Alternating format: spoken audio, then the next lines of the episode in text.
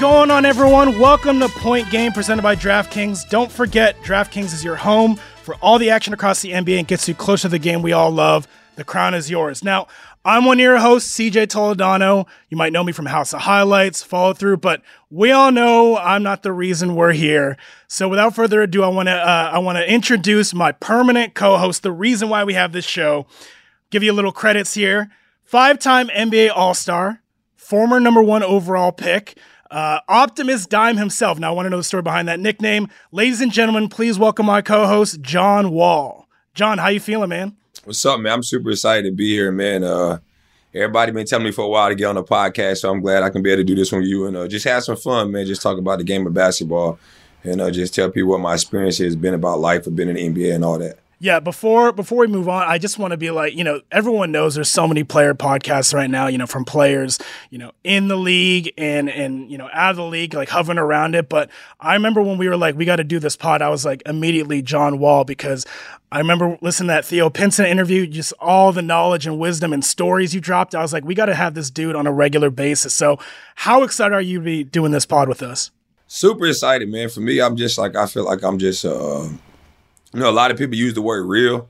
I just don't like to use that so much. I just like to say I'm just gonna be honest. Like I'd rather just be honest and be hundred with you at all times, and uh, that's how my mom raised me. And uh, either some people gonna like it, some people not gonna like it. You know what I mean? But in the day, like I'm, I know I'm just being myself at all times, and I'm not trying to fit in to be nobody else. And I think that's why a lot of people respect me. Yeah. Now, as a I like to say a hardcore basketball fan, like I know ball, and I will prove it through this through this series. But I think you have some gas in your tank. But we all know the politics of the NBA and whatnot. So let us know. Like you're not on a squad right now. You're on the Clippers last. What have you been up to? Uh, just working out, man. Just working out, staying ready. But uh, most important, man, just being a dad, uh, enjoying the time to be around my boys, man, uh, raising my kids.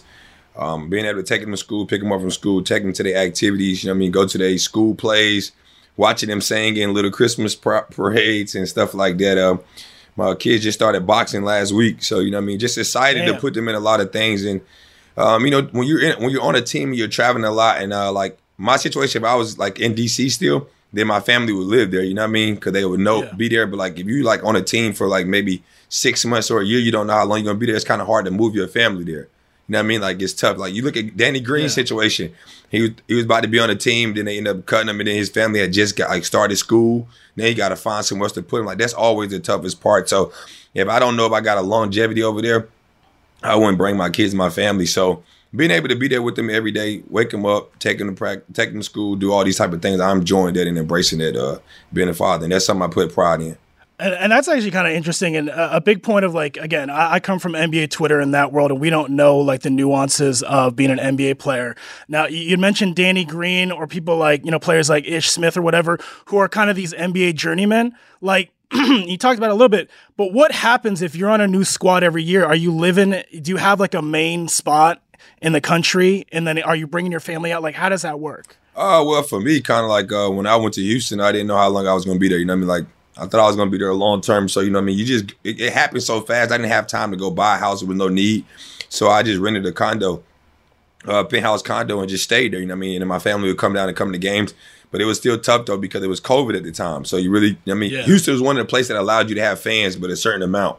So I was able to have my kids come down there and watch me, see me play a little bit. Uh, when I was in LA, uh, I rented a crib. You know what I mean, because I had time to prepare for that. Like I signed in the summer, so I knew what I wanted.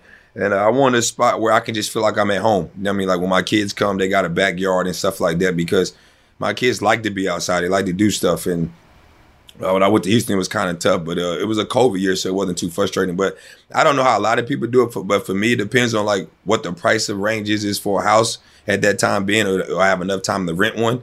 Then I'm cool with renting. But I think like guys that go in and buy and not know how long they're gonna be there, that's kind of difficult. Yeah, I, think with, with, this pod too, I'm like, okay, here, here's my biggest fear, John, and it's also what I want to happen is uh, you get signed by a team like 10 day for the rest of the season and you said you're, you're taking care of your body and you're working out. So what does your daily life look like outside of doing this pod? Like how are you staying ready? Uh 6 30 7 o'clock get up. Sometimes i take the kids to school. Sometimes i help them get dressed. Uh, then my workout start at 8 30 uh, it's either basketball at first at 9 or is lifting at my house. I turn my whole garage into a gym. Uh, I have almost every equipment you can have to make sure you're ready. Uh, and then I go court to weightlifting, or I go weightlifting to court. I'm probably doing it like 12 every day. You know what I mean? I try to give myself time to uh, have my first meal at one, be able to shower, relax, run whatever errands I might have to run, or pick my kids up from school if I have to. So I try to get my day done by 12, and Miami traffic ain't no good. I remember this is a story I always knew about you because I've been a fan, um, and and I was like, this seems like an urban legend, but then I saw you post about it on your Instagram, um, and so the first time like you got sort of put on the map, and I think you know the story I'm going to ask you about, 2007. You were 17 years old, and you took an 18-hour cab ride from North Carolina to Chicago to try out. Not you weren't invited. Like I maybe you weren't invited, but to try out for the Reebok camp, which then led you to get ranked. So can you tell us uh, some details about that story? Uh, well, I give I give you more deeper details into that, man. I used Please. to I used to be on Scout.com every day, looking at everybody that's ranked Rivals.com, and I'm like, bro, I can be up here. Like I'm nice. I'm just as nice as them. It's just, um, shout out to David West. Like that's the first AU team I ever played with, Garner Road Bulldogs. You know what I mean? So that's how I ever got the opportunity to even be in AU and understand what that was about, and being able to travel and see things in a uh Brian Clifton that, that, used to run D1 Sports, like Eric Wallace, Marshall Moses, all those guys came out of there. Me, Quincy Miller, JT Terrell, so many guys came out of there. And they was a team that was traveling, like being at the big showcase tournaments and things like that, sponsored by Reebok. Uh, and I had opportunity to get on the circuit with them that summer. But uh, we took, uh, we drove all the way from North Carolina to, to Chicago, me and JT Terrell and Brian Clifton. And uh, it was the Reebok underclassmen camp. So I think yeah. I think before it was that before they changed it from ABCD camp, that camp used to be called Camp Next in Jersey. Gotcha. So we go there and they were like, we only take five players from this camp. They get to go to the big camp, Reebok U, which used to be called ABCD camp, but they changed the Reebok U. Yeah. I'm like, all right, I'm gonna be one of these five. Like, I don't care who's here, what's going on. Funny thing is, the first day I'm late, I got a mohawk. For one, I'm already walking in there with a mohawk. Me and my homeboy JT Terrell walking there with a mohawk, and my uh, guy that ran my AU program was like, bro, that's not a good look. Like you need a clean image. Like he always believed hit low cuts, and I was like, bro, I'm I'm gonna wear whatever style I want. I'm that nice. Went in there, killed the camp. One of the five guys to get invited. So I'm like, all right, I did my dues. We literally drive 18 hours back to North Carolina in a two door Benz, like little. I'm in the back seats like little. We go there. I'm, on, I'm probably home for like that whole week. Then we got to go to Reebok U. So we drive from, from North Carolina right back to Philly. I'm like, bro, I'm tired of this. Like, you know what I mean? I'm trying to get on a plane or something. So we fly. Never forget walking there the first day. You know, like it's a long line. Everybody getting their gear. Yeah. I'm looking around like, damn. I'm right here with the guys that I've been looking at on Scout.com. So I'm like, all right, cool. So then I see Brandon Jennings and Isaiah Thomas come. Like they skipped the whole line. Like you know, they got a name. They've been at ABCD camp. They've right. been ranked and all this. They skipped the line. They getting unlimited gear. They getting shoes that we ain't getting. I'm like, damn, I got to be like them. Like, I got to get some extra gear. I got to take some back home. First game, man. It's me, Malcolm Lee, and Quincy Acy on my team. We play Renardo. Uh, I think Renardo Sidney was there. I'm not sure. I don't want to be wrong, but I know Brandon Jennings, Isaiah Thomas was the backcourt. Yeah. And like we going back and forth, like back and forth. Like I ain't gonna lie, probably like the first minute or two, I like always end up with the guy underneath the basket taking the ball out, and I'm like, my, I'm like, man, I ain't taking the, this shit out no more. Cause you know if you you know like camps and you stuff, You want the ball. Yeah, cause you know like at camps and stuff like this, you take the ball out, you ain't getting the ball back. like you the last one up the court, they already and did their thing. So I stopped that and I just got into a rhythm and started hooping.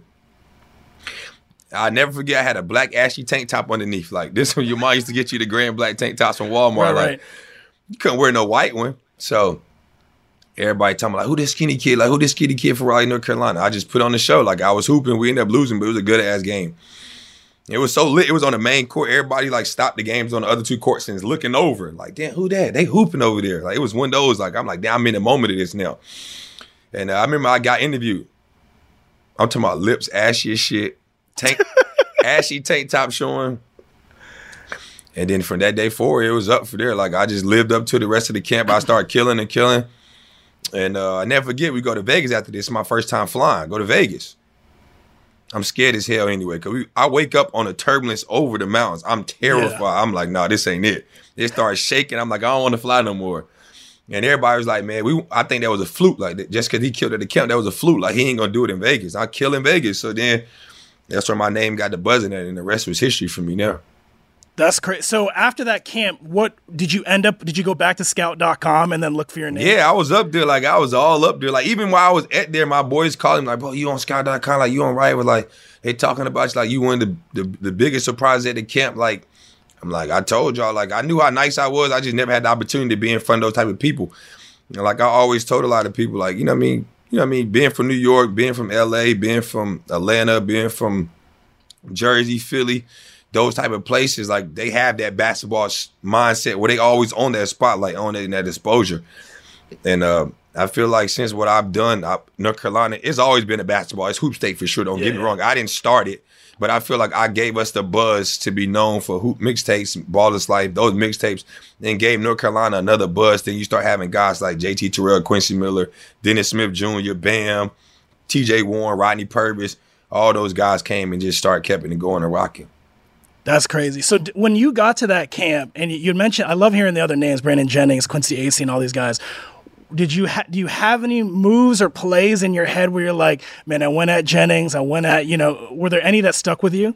With guys the, the first know? game, going at Brandon Jennings, Isaiah Thomas, like these guys was those guys I looked at. You know what I mean? Like, damn, these guys nice as hell. Like I remember when I was at uh, Bob Gibbons, I think Brandon Jennings might have been a freshman or sophomore. He was on SoCal All Star, probably one of the best AU teams I've seen him, Taylor King, Malik Story, Daniel Hackett, Kevin Love, Chase Budinger. Mm-hmm. I'm like, God damn, like they loaded. You know what I mean? And Brandon Jennings just coming through, breaking through the press, couldn't stop him, crazy handle, crafty, make getting his shots off, athletic. And I was like, damn, he's nice as hell. So when I got the opportunity to play against him, like where I'm from, you don't back down for nobody. You, you accept the challenge. And I mean, not saying I got the best of them, but I think I got respect from from that day forward. And that's yeah. all you can ask for when you're going against top players is, like I always said, I went into that camp hunting, you know what I mean? Because I didn't have a name. I had to make a name for myself. And when I got my name, I stayed with that mentality of being the guy that was hungry. Like I didn't want to people come hunting me. I'm like, I'm still hunting y'all, even though I am that guy now. Yeah, and I always I'm a sneakerhead, and so I always knew like there were like three dudes: Iverson at first, you know, Steve Francis, and then you. You like I was like, oh, John Wall's a signature athlete with Reebok.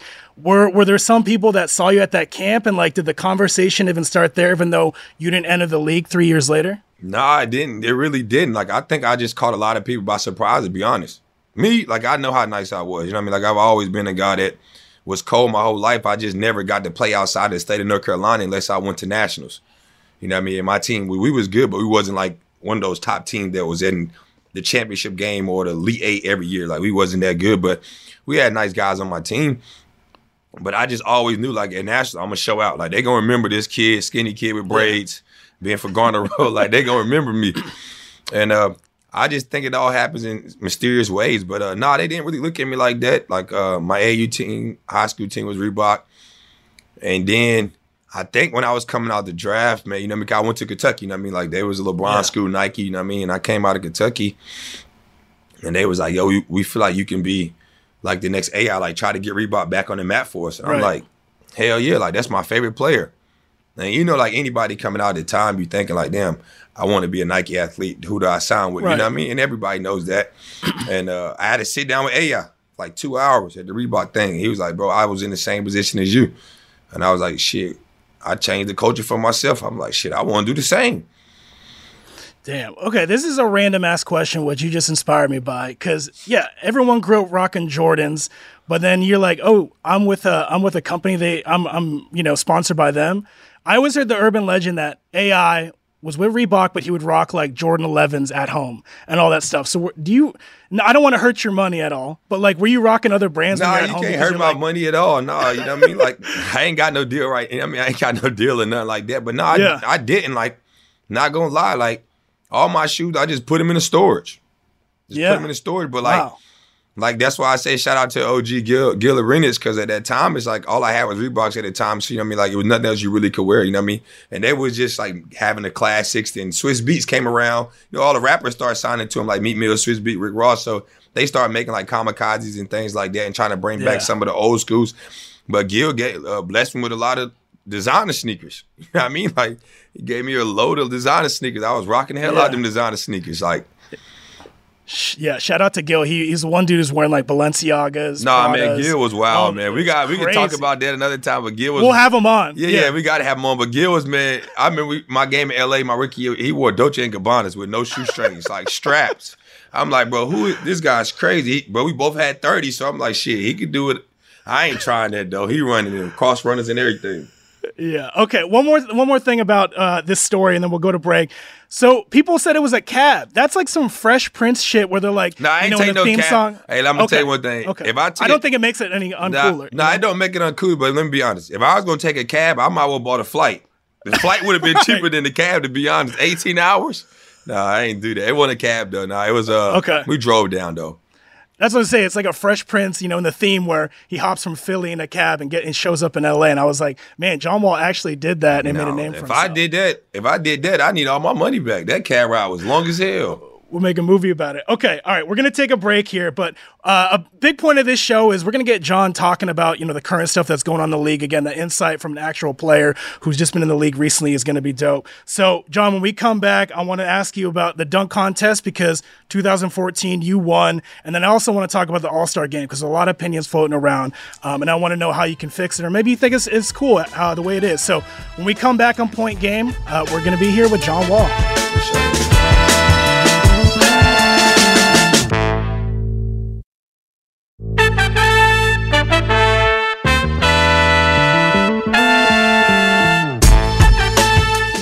Right, welcome back to Point Game. Now, John, uh, we're, we're recording this. We're right in the middle of the break, the All Star break.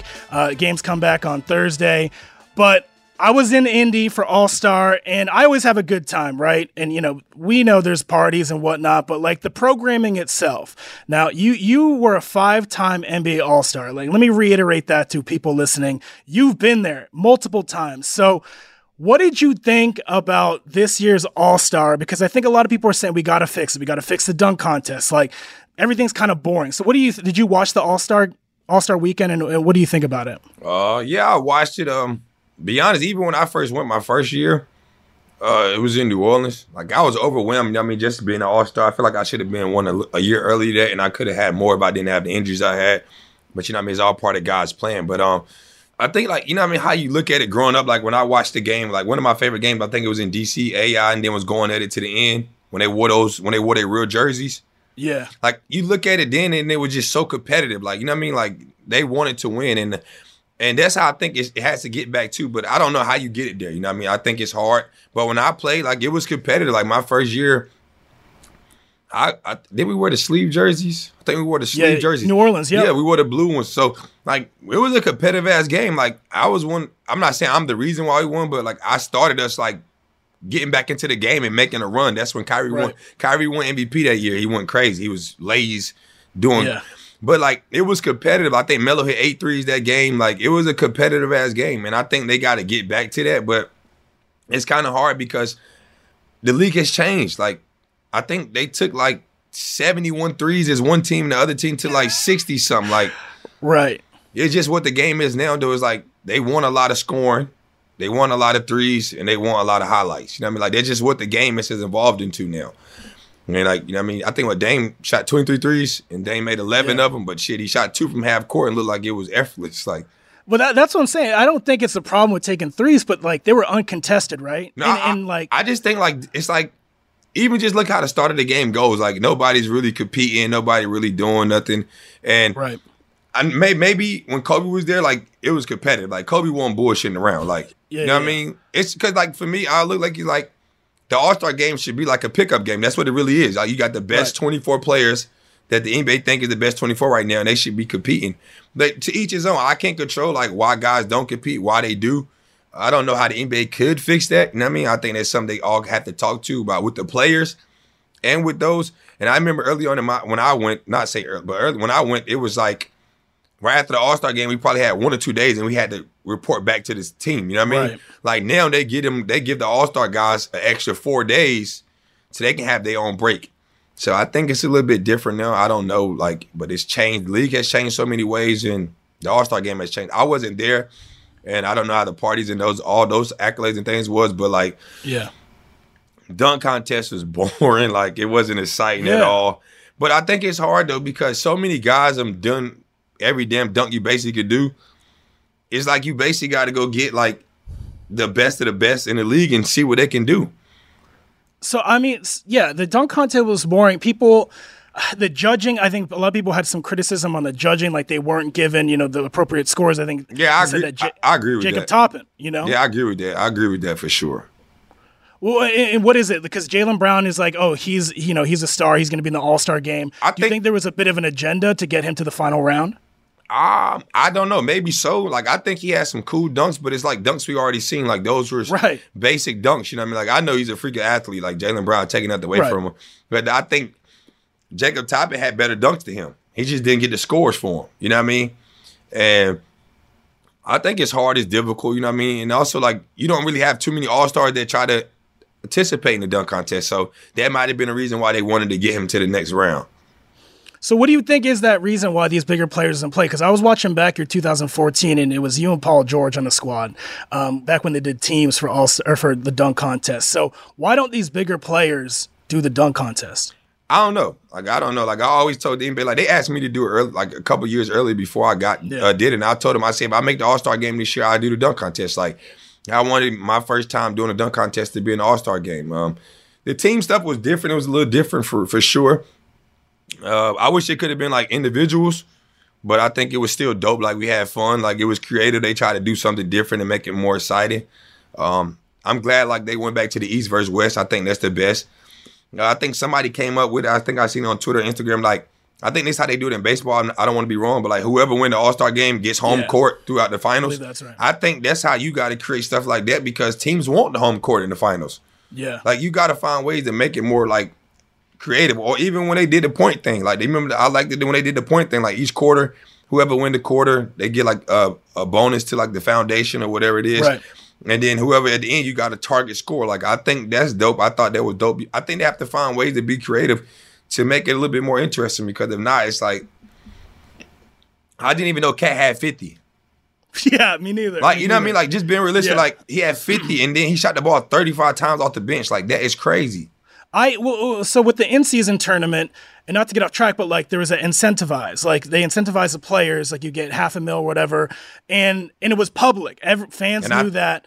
I feel you like think they got to implement dope. that with this? I, yeah, I feel like that was dope because, like Dame said, one of the realest things, like some of the guys that's two way guys, and some of the guys that's might not make the money that a lot of these stars make, they want that money. Like that's some money that they can do some stuff with to take care of their family or take care of themselves. So it put a target on their back that where everybody was competing to try to really win it. You know what I mean? Yeah. So I think you have to do like you have to do things like that. You have to put trademarks in there and things that's value to make you like, yo, I, I gotta win. Like I need this win. Like I want to win this for my guys.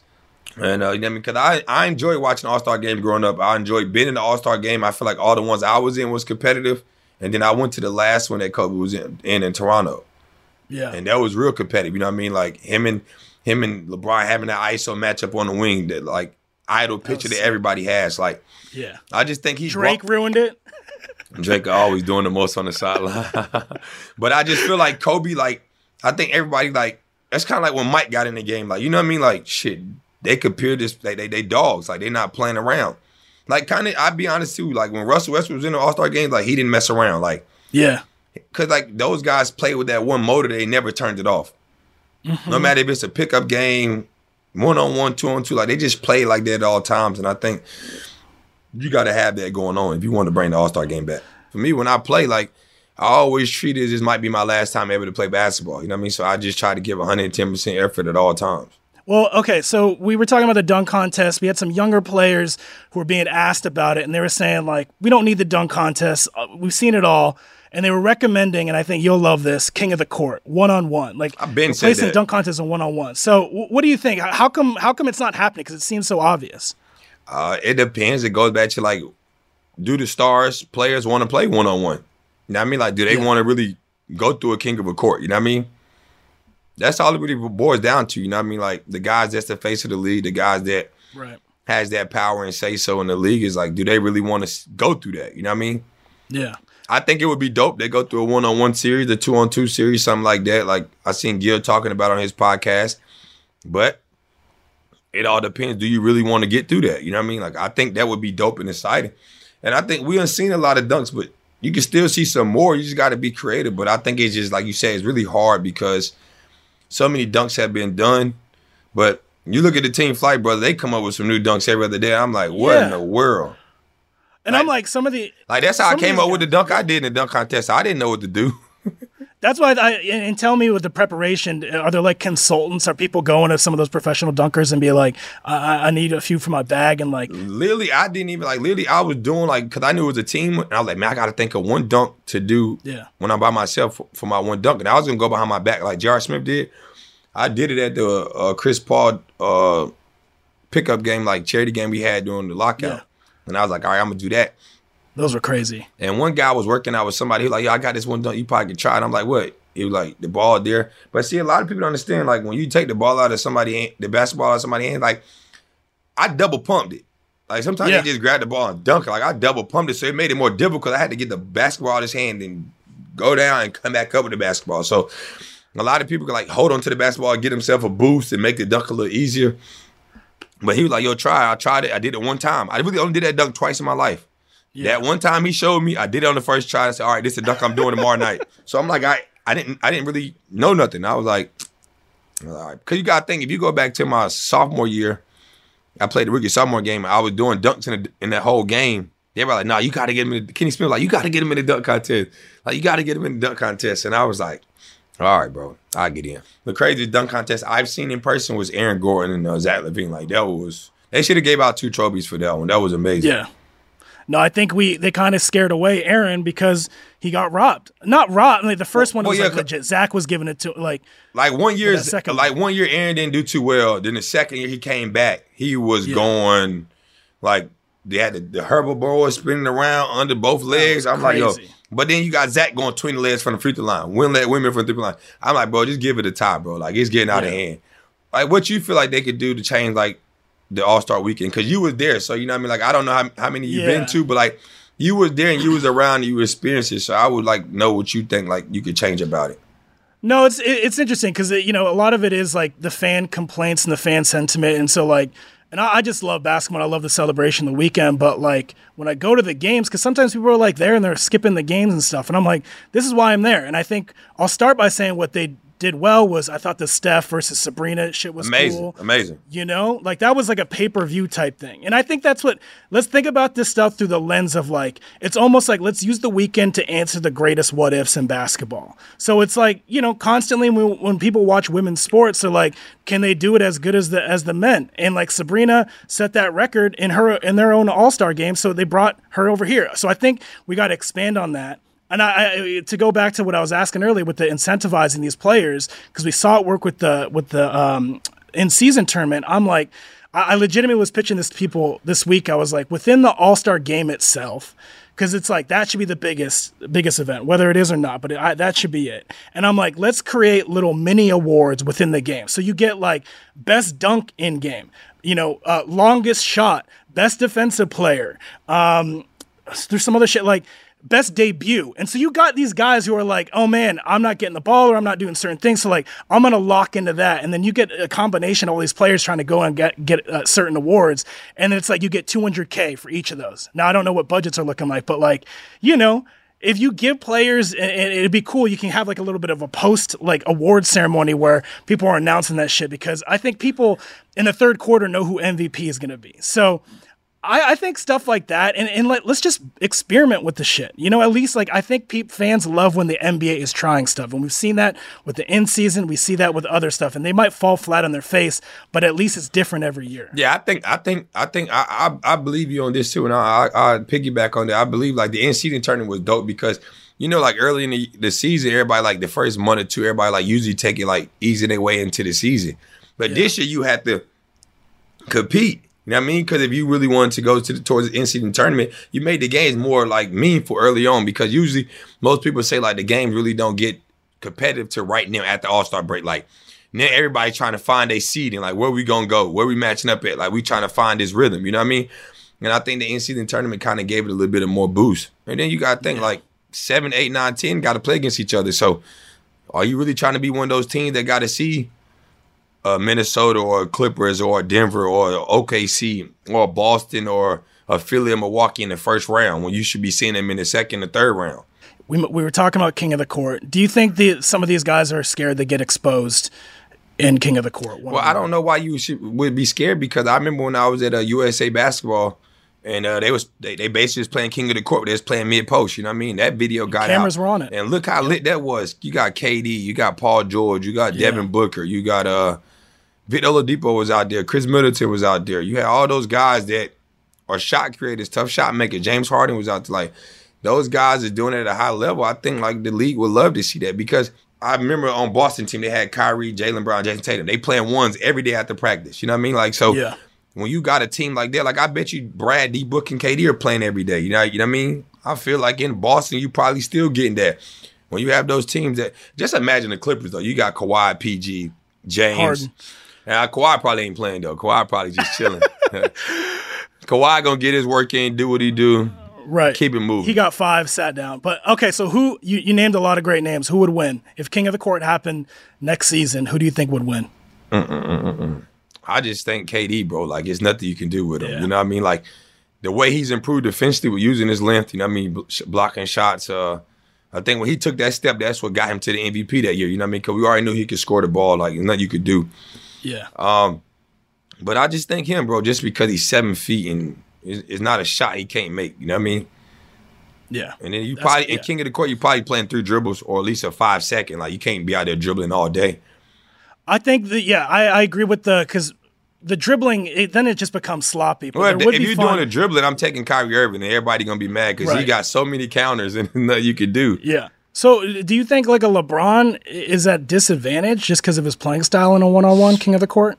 I think it, he could dominate if he want to. You know what I mean? Shit, LeBron, he, he's shooting the ball at a high level. Every year in his career, he got better at shooting the ball. So Yeah. like, it ain't like you can back up off of him. He can make those. Still athletic, still can blow by you. It's kind of hard to say. You know what I mean? Like, I don't think he cares for a one on one. Right. Yeah, I mean, like he's not one of those guys that's gonna play king of the court. Like, what do I get out of this? But I think the other guy, like an An- Anthony Edwards, would love that type of battle. You know what I mean? Like that type of stuff for those young guys like that. But uh, I think it'll be exciting for sure, though. All right, let's. I want to talk a little bit about regular season again. Like, not every episode we be talking about All Star, but we're just waiting for real basketball to come back. Man. But again, you know, this time between All Star and games coming back, like you said, they added four days. Just stories are, are getting created, and and I think right now what's being added to the the fire a little bit is this Doc Rivers stuff because. Doc Rivers, he took on, and I, I will admit too, he took on an incredibly difficult task. Uh, Adrian Griffin got fired. Um, Doc came in. Doc was calling games two days before that. Came in as the coach, and he's currently three and seven. And so, I think what the media and, and, and, and fans and it can be toxic. What they're grabbing onto is Doc has been doing these interviews and he's saying he's just saying it's hard. Like he's saying I wouldn't want I wouldn't wish this on anyone else. Um, and I think people are, are, are acting like he's it's a cop out. He's making excuses, and then it got to like JJ Redick was saying stop making excuses. Pat Bev was like, "Come on, why why are you you know shitting on Doc? He saved your career." Austin Rivers went on. So like, what do you make of this Doc Rivers situation? Do you think he's gonna get it together? Do you think Doc, you know, is a certain coach where he's not the guy to like take over a, a team with so much potential? Uh, I'm not sure. I don't really like. I never. Um, I've played against Doc, but I never had opportunity to play for Doc. You know what I mean? So I don't know how he really is as a coach. I only can see like what I see from my point of view away from the game, or even when I was playing against him.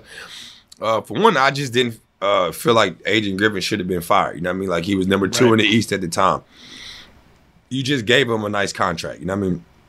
And then you're still paying Mike Budenholzer. You know what I mean? So like now you're paying Doc Rivers, you're playing three coaches. You know what I mean? Like, but I don't know personally what was going on to make them make that decision. That's up to the front office to make that move. And maybe their players wasn't happy, maybe the front office wasn't happy, or they just wasn't meshing together. Nobody knows unless you was inside their locker room. And I think that's the most important thing for them. They're keeping it inside the locker room. Like nobody needs to know Yeah. why they made that decision or was it his fault or his fault. Like you don't need to play the blame game. As long as they all agreed to it and they made it and they did what's best for their organization, you got to respect it. Uh, for me, I think it's tough though for Doc a little bit because you have a team that probably already had the chemistry and the camaraderie and whatever system they wanted to run from Adrian Griffin. So they probably been through that through training camp into the first what twenty some games, thirty games of the season, if I'm not mistaken. To now, you got to make an adjustment to how do Doc Rivers want to run his team? What system do we have to run? Like, how do he want us to play? So it's always hard with a new coach the first year trying to get adjusted to how they want you to play. And then you got to think Damon, Giannis is trying to figure out how to play together. You know what I mean? Right. Dame is used to being ball dominant, being in his show. Now he's with Giannis, where Giannis used to being ball dominant in his his show a lot of times. You know what I mean? And then in, a lot of times in the fourth quarter, it would go to Khris Middleton as their closer. Now you have Damian Lillard that's bona fide one of the best closers we ever seen. And now how do you mesh all three of these guys together? So you go from putting all three of these guys into one system and Khris Middleton coming back from injury and being in and out of lineup, that's difficult. And then boom, we got to switch from this one system to another system. Like that's very yeah. difficult in one season, and they only played ten games together. And I think Khris Middleton got injured in one of the games that Dame set out. He sprained his ankle. Yeah. So like you're trying to build this camaraderie with your team to get everybody to mesh together, but then we also trying to do it on the court.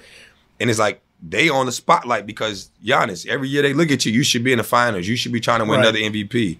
Uh, Dame, it's time for you to get a ring. Like, you know what I mean? Like that's how they're looking at it. And like this is the move they made to help him push forward towards that. So I can't put all the blame on Doc because it's like for sure, and you can't put all the blame on the players because we're trying to figure out how to play together still. You know what I mean? Like our like Giannis and Dame said they watch film together, working out together. They're trying to figure out how to make it better, and then we got to try to figure out. Damn, we got to adjust to a whole new system now. Yeah. So like, but it's like when you take that job, even though you might not have asked for it, the target's on your back now because you have one of the best players in the league and one of the best closers we ever seen. So they like, well, you got to figure it out. You've been in the league long enough been around, coach a lot of superstars that you got to figure it out. And it's like they look at it as like you only won one championship with all these great teams you had. Yeah. And then you know they also look at it as like he's blown a lot of three one leads. You know what I mean? So all that is the pressure they have on Doc on top of trying to figure out how to get all these new guys and new team he's coaching to get on one pedestal. But I feel like he can get it done. I feel like he's a great coach and he can figure it out. I just yeah. think it takes time. It's only been 10 games, but I mean? That's what happens when you're in that spot. Like I kind of look at like when I went to the Clippers, like I feel like it wasn't fair to me. Um, I went over there and I didn't care if I started or not. I mean, that's one thing I always wanted to get. I just wanted to play basketball. Like I was happy to be able to compete. And it was like, well, they got to get over the hump. They got to do this. They got a big three. And I'm like, well, it's hard because a big three, a big three pulled to start. You know what I mean? I didn't start, which is cool. I was fine with that. I right. wasn't upset about that. I mean, um, but I, I couldn't play back to backs. Kawhi couldn't play back to backs. Then Paul George was in and out of lineup with injury. So it's like we never had an opportunity to get a rhythm, find a chemistry, and play together at the same time. Because it was all, oh, John Wall's coming in. We should be better. Uh, Kawhi's coming back. But Kawhi was coming off injury, also coming off injury. So they had a plan for him. You know what I mean? So it wasn't like we really got to see what we really could have been. And we had glimpses of it at times. But I was on minute restriction. Kawhi was on minute restriction. So it was difficult. It was kind of tough. So I kind of look at it as like T. Lue was trying to balance out and figure out how to do it the best way he could possible. You know what I mean? And the same I feel like what Doc was doing, but I feel like they could figure it out. No, I, just to remind everyone the, the intricacies of basketball, because I know the super team is is definitely something that's being looked at, you know, with the magnifying glass now, because some of the shit hasn't worked out, you know, and it's like just like you said, Dame came from eh, playing in Portland for so many years where he was the guy. He never had a Giannis. And like, you know, to the general fan, they're like, oh, that's a luxury. But it's like, no, these guys, they had these roles they got to change. And like, what Dame got traded in in late July, early August. Like mm-hmm. he had like a month or two, and then they got training camp. You got to figure that out for like quick, and you got to figure that out in game situations. So yeah, I think I think it's great. Like it, what, what you had just said is is a reminder, and like you said, you, you got added to the Clippers, and the guys weren't healthy, and the rotations were changing, and we saw it happen with Russ and the Lakers. Like these are Hall of Famers being teamed up against each other, and we all just we act like we didn't see the Clippers like lose eight in a row when James got added to the team, and now they're the hottest team in the league right now. So I, I think yeah, it's a long season, and and it's just a great reminder. It's like chemistry and a lot to figure out. Yeah, I just feel like everybody think like just because I think everybody just think just because we're basketball players and we nice, we all supposed to just right work like this. It it doesn't work like that. Like it takes time. You know what I mean? Like Kawhi and PG had to get used to James having the ball most of the time now. You know what I mean? Like now he's running pick and roll and doing a hell of a job. Like he's one of the best passes in the pick and roll. You know what I mean? Like, but now James took the back seat. Of, okay, I'm not gonna score as much unless those guys are having an off night or unless I have to turn it up a notch. Yeah. But most of the time he's probably getting 10 or 12 points, but he's getting 10, 11 assists. You know what I mean? Like he's orchestrating their offense, running their team. And he's getting those guys rolling. Uh, but I think like everybody just bought into it. Like, you know, everybody has to buy into the system right. and buy into what's going on. And it's easier said than done. Like, you know what I mean? Like they got James in the middle of the season. Yeah. You know what I mean? It ain't like they got him at the start of the season where he went through a whole training camp with them. Like they're using the season as their training camp to get him acclimated with everything. And it's it's difficult. It's not as easy as everybody think. Like it's not. Like even when I was with the Clippers, like T. Lue, hell of a coach, all that. It's like it just was difficult because it's times he wanted to play me more, but I only could play 20 and 22 minutes. You know what I mean? Right. It's times where I want to play more. And I'm frustrated because I feel like I should be in right now, but I can't. I'm at a yeah. minute restriction. It's times when certain guys feel like they're playing well in practice, should be getting more minutes. You know what I mean? Like it's always a difficult thing, and that's why I be saying, as a coach, you got to do a hell of a job. Like you got to set your foundation, and also as GM, they got to do a hell of a job because just because I'm nice and you nice, don't mean our games mesh right, together. Right. You know what I mean? Like we got to really study the game, understand. Like, okay, are they really going to be able to feed off each other the right way? Can he make him better, or is he going to make our team worse? Mm-hmm. And I mm-hmm. think we got to do a lot of more studying of doing that. Like a lot of talent is out there. We're not sending not a lot of talented guys, yeah. but can a lot of talented guys accept the role? And can a lot of talented guys like be veterans to some of these young guys? Like I feel like the league need more veterans in the league, and not just saying because I'm out of it. I just feel like we need more vets for these young guys, and that's a point to where the GM and the coach guy be like, you know what? I'm just bringing you in to be a great vet. Like you might not play. Are you cool with accepting that role? And I think the more we're upfront and honest, like they want us to be honest with them, it makes everything much more easier for your team, and y'all can go a long way. Yeah. All right, we got to take a break. Um, I do want to, in this podcast, get more in depth of your time with the Clippers in, in Houston because I feel like it's a little bit misunderstood. Um, yeah. But we'll talk about it. We're going to do a lightning round game when we come back that we came up with called Bucket or Brick. We're going to get to your thoughts on some of the other storylines happening in the NBA right now. So when we come back, Bucket or Brick with John Bucket or Brick.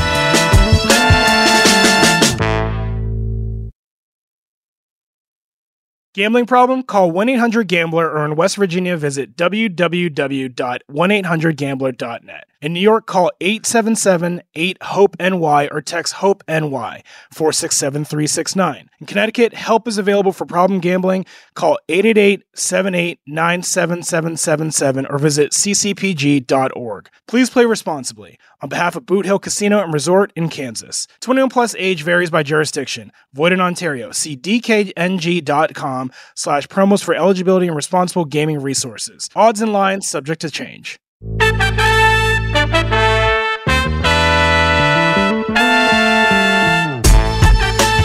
All right, welcome back to Point Game with John Wall and CJ Toledano. Uh, this is a really fun game that we, we, we've practiced before, um, but this is a lightning round type game where we're going to ask John, uh, not ask, we're going to say a statement about the NBA. And if John agrees, he's going to say bucket. And if he disagrees, uh, he's going to say brick and then explain why. Uh, but first, Bucket or Brick is brought to you by DraftKings Sportsbook. DraftKings Sportsbook is your home for all things NBA action, from player props to same game parlays. Check out everything DraftKings Sportsbook has to offer to make your NBA experience even sweeter. The crown is yours. All right, John. So we were talking about the Clippers in the last act. Your last team, I said they're the hottest team in the league right now, and I think they have the third best odds to win the title at plus 500, which means if you bet 100, you would win 500 if they win the title. So, bucket or brick, the Clippers will win the title this year. Mm-mm-mm-mm. Brick. I think okay. brick. Uh, it's kind of hard because I want to say bucket, then I want to say brick because they are the hottest team. Um, hell of a coach in T-. Lue. You know what I mean? Like he know what he's doing. He's done it before. I know Kawhi is the closer. He's won two Finals MVPs.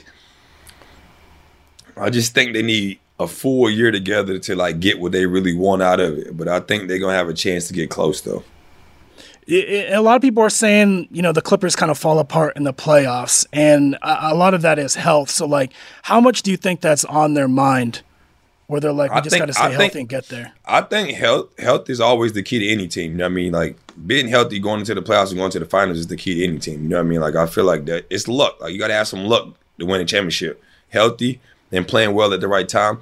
Uh, but I think it's like it's just like a burden, like a lot of pressure on the Clippers. You know what I mean? Like because everybody feel like with Kawhi and PG, they should have been to the finals or won one by now. But like you said, like they had a, it's always been an injury in the playoffs, injury here, injury there. Or then you have the bubble, you know what I mean? Like where a lot of guys probably just checked out. Like I didn't right. go to the bubble, but I know that would have been difficult being there, away for your family, not doing nothing but the same stuff complete yeah. constantly over and over. So I think that's a, a pressure there and a burden there, but they have the team, they have the talent, they have the depth, they have the coaching staff uh, to be able to win it all. So that's why I was kind of hard to say brick because I wanted to yeah. say bucket. But I feel like they get a whole year on themselves of uh, knowing what they want to do. I think they'll get one. I'll ask you later on this season. I think yeah, your, your opinion might change. So yeah. Um, okay, next I one. see a little bit. I see a little bit more how like how the second half of the season go, and I yeah. probably change. Okay, bucket or brick. This rumor's been going around, but the Lakers should sign Trae Young this summer. Hmm, bucket. I think bucket. I feel like uh, Trae's done a lot in Atlanta. He's very talented, man. You know what I mean? Like he's one of those guys that it's hard to guard. You know I mean? The league now, you can't touch anybody. He's crafty. He can shoot the pass. And I think they got to kind of start preparing for like if LeBron's last year is this year or next year, whenever it is, that you got another star player next to AD. And I feel like a pick and roll with AD and a guy like Trae Young would be deadly. You know what I mean? Look how he's made Capela look and all these other guys. So I think that'd be a good move for them. Okay. Next one, bucket or brick. The Warriors should re-sign Klay Thompson because I think people are saying that Klay had a has uh, been going through a little bit of a fall off. So Warriors re-signing Klay Thompson this summer. Uh, I'm gonna say both, but I'm gonna tell you why. It's 50-50 because if they want Klay to come off the bench, I don't think he's willing to accept that role. Right. You know what I mean? Mm-hmm. I mean, I think he might take a pay cut, but I don't think he want to be able to accept that role coming off the bench. You know what I mean? But I think if he takes a pay cut and start, I think he's willing to stay with the uh, Warriors. But that's a decision they got to make as a front off. You know what I mean? Like I kind of think they have been going ups and downs because it's difficult when you've been at this spotlight and been at the level where he's been at for so long and won championships, and you have two major injuries. You know what yeah. I mean? And then and some days you have your days that you feel good. Some days you don't have your days. Like I've been there, and it's kind of difficult. And uh, I think he responded well though, coming off the bench and having a hell of a night and helping them win that game. And uh, you just got to kind of see how the second half of the season goes.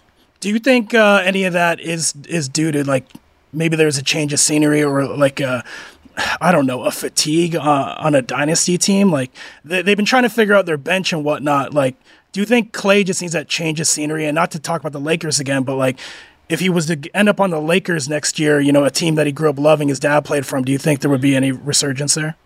Uh, I think so. You know, I mean, sometimes you might need to change the scenery. You never know. But also, I think it's kind of difficult now because you have the young fella Jonathan Kuminga that's taking the next right. step, and now instead of Klay being the second option, is Jonathan Kuminga being the second option. You know what I mean? So kind of when you throw the ball to him in the post, he's not just waiting and holding the ball for pin downs for Steph and Klay. He's been aggressive and trying to go score. So now it kind of puts Klay into the third option, maybe fourth option, if you want to say at times. And I can't. I think that's something he's trying to adjust to in the middle of a season, instead of like because early on in the beginning of the season that wasn't a role for Jonathan Kuminga. You know what I mean? He kind of got into that role later on because his name was buzzing a lot during the trade deadlines and seeing if they was gonna move him because a lot of teams wanted him. And I know how special and talented he is. I um, he came to my John Wall Holiday Invitational tournament and played. Uh, he played against one of the best high school teams I think I've seen with uh, Mount Vernon with Scotty Barnes yeah. and Cade Cunningham and them. And he did well. You know, I mean, he's talented, gifted, got a lot of stuff. I just said, like you said, like the Warriors didn't know which way they wanted to go. Keep young talent, uh, keep the uh, big three together, and keep trying to build. So they're figuring it out, and I think uh, Mike Dunleavy do a hell of a job with that, and uh, Steve Kerr. Okay. All right. Final bucket or brick, and I've been actually reading some stories on this, and I think um, yeah, you answered as honestly as you want, but the bucket or brick, the Phoenix Suns should sign you. Bucket. I'm gonna keep it G, not just because like, and this is what I want to get across the chest for anybody. Like, I don't care about chasing a ring. Like, yeah. you know what I mean? Like, if I get one, thank you. But I feel like I've showed how talented I am in this league, how good I am in this league. I just love to play the game of basketball. You know what I mean? Like, I still feel like I have enough in the tank to play. Uh, it might not be at the highest level like I was playing 38 to 40 minutes before, but uh, I feel like I can do a lot. Uh, I'm a better catch and shoot guy than a lot of people think. Like I didn't get a lot of those in my career, right. but when I do, I shoot like 40% from catch and shoot. But uh, I just feel like they need a true point guard. You know what I mean to help uh, those guys just settle in. Like D Book's doing a hell of a job playing point. Brad does it at times, but those guys are bona fide scorers. You know what I mean? Like you put the ball in anybody's hands for 38 minutes, they're gonna have nine, 10 assists. I mean, they're just making the right play playing basketball. But I think those guys just need to be bona fide scorers and don't worry about keeping the next guy happy. That should be a true point guard's position. Let the scores be scores. Yeah, I, I, th- that's why I want you back in the league. As a, you know, we see the players' evolution, right? And so I don't think we've really honestly gotten to see the role player evolution for you. And like you said, like, and I guess ask. Let me ask you this: Are you still talking to Brad? Is Brad, you know, hitting you up? Are you guys talking at all about uh, possibilities? Or are you guys just still, you know, talking? No, nah, we just talk. We just talk from time to time. Like I don't even try to put that pressure or burden right. on them about it. You know what I mean? Like if I'm in a city, like I was in LA uh, visiting and they was playing, I want to go visit the game. You know what I mean? Like I'm not putting that pressure on him or KD or D Book. Like I'm cool with all those guys. But they focus is locking in on the season right now. You know what I mean? Like if the front office come to them be like, "Do you want to sign him?" I hope they would say yeah. But if the front office is not doing that, then I'm not gonna try to put that burden on them guys and put that pressure because now I look at it as like, oh damn, you ain't trying to get me signed and I don't want to be your homeboy. Like that's never gonna come yeah. between you. You know what I mean? Like that's not their role, that's not their job. But I just feel like I can help them out a lot. You know what I mean? I feel like I could. You know right. I mean? And maybe if it's not this year, maybe next year, you know what I mean? Hopefully you never know what can happen. But uh, I just sit back and look. Like I'm like, you can't make a point guard. Like point guards are made. You know what I mean? Like you can't just try to build a point guard to be a true point guard. Like right. Those guys are made. And I think you look at the Clippers, at times they wanted PG and Kawhi to kind of be like, run a lot of pick and rolls, be their point guards. Those guys are bona fide bucket getters. Like they might get you four assists, six assists if you double teaming them, but those guys are bona fide bucket getters. And I think that made their role so much more easier. James is the one that's facilitating, running the team, getting everybody their shots when they need to. And we're gonna carry the load on the scoring end. All right. Well, John, man, this has been exciting. Like I want you to get signed, but I'm happy you're here with us. Uh, and we're doing this thing for the rest of the season. So keep checking out Point Game, uh, uh, presented by DraftKings. I'm CJ Toledano. Shout out to my co host, John Wall. Guys, if you like this podcast, don't forget to rate, review, and subscribe on everything. Share the clips that have been coming out. Follow all of our socials. I've been CJ Toledano. See you next time. Peace.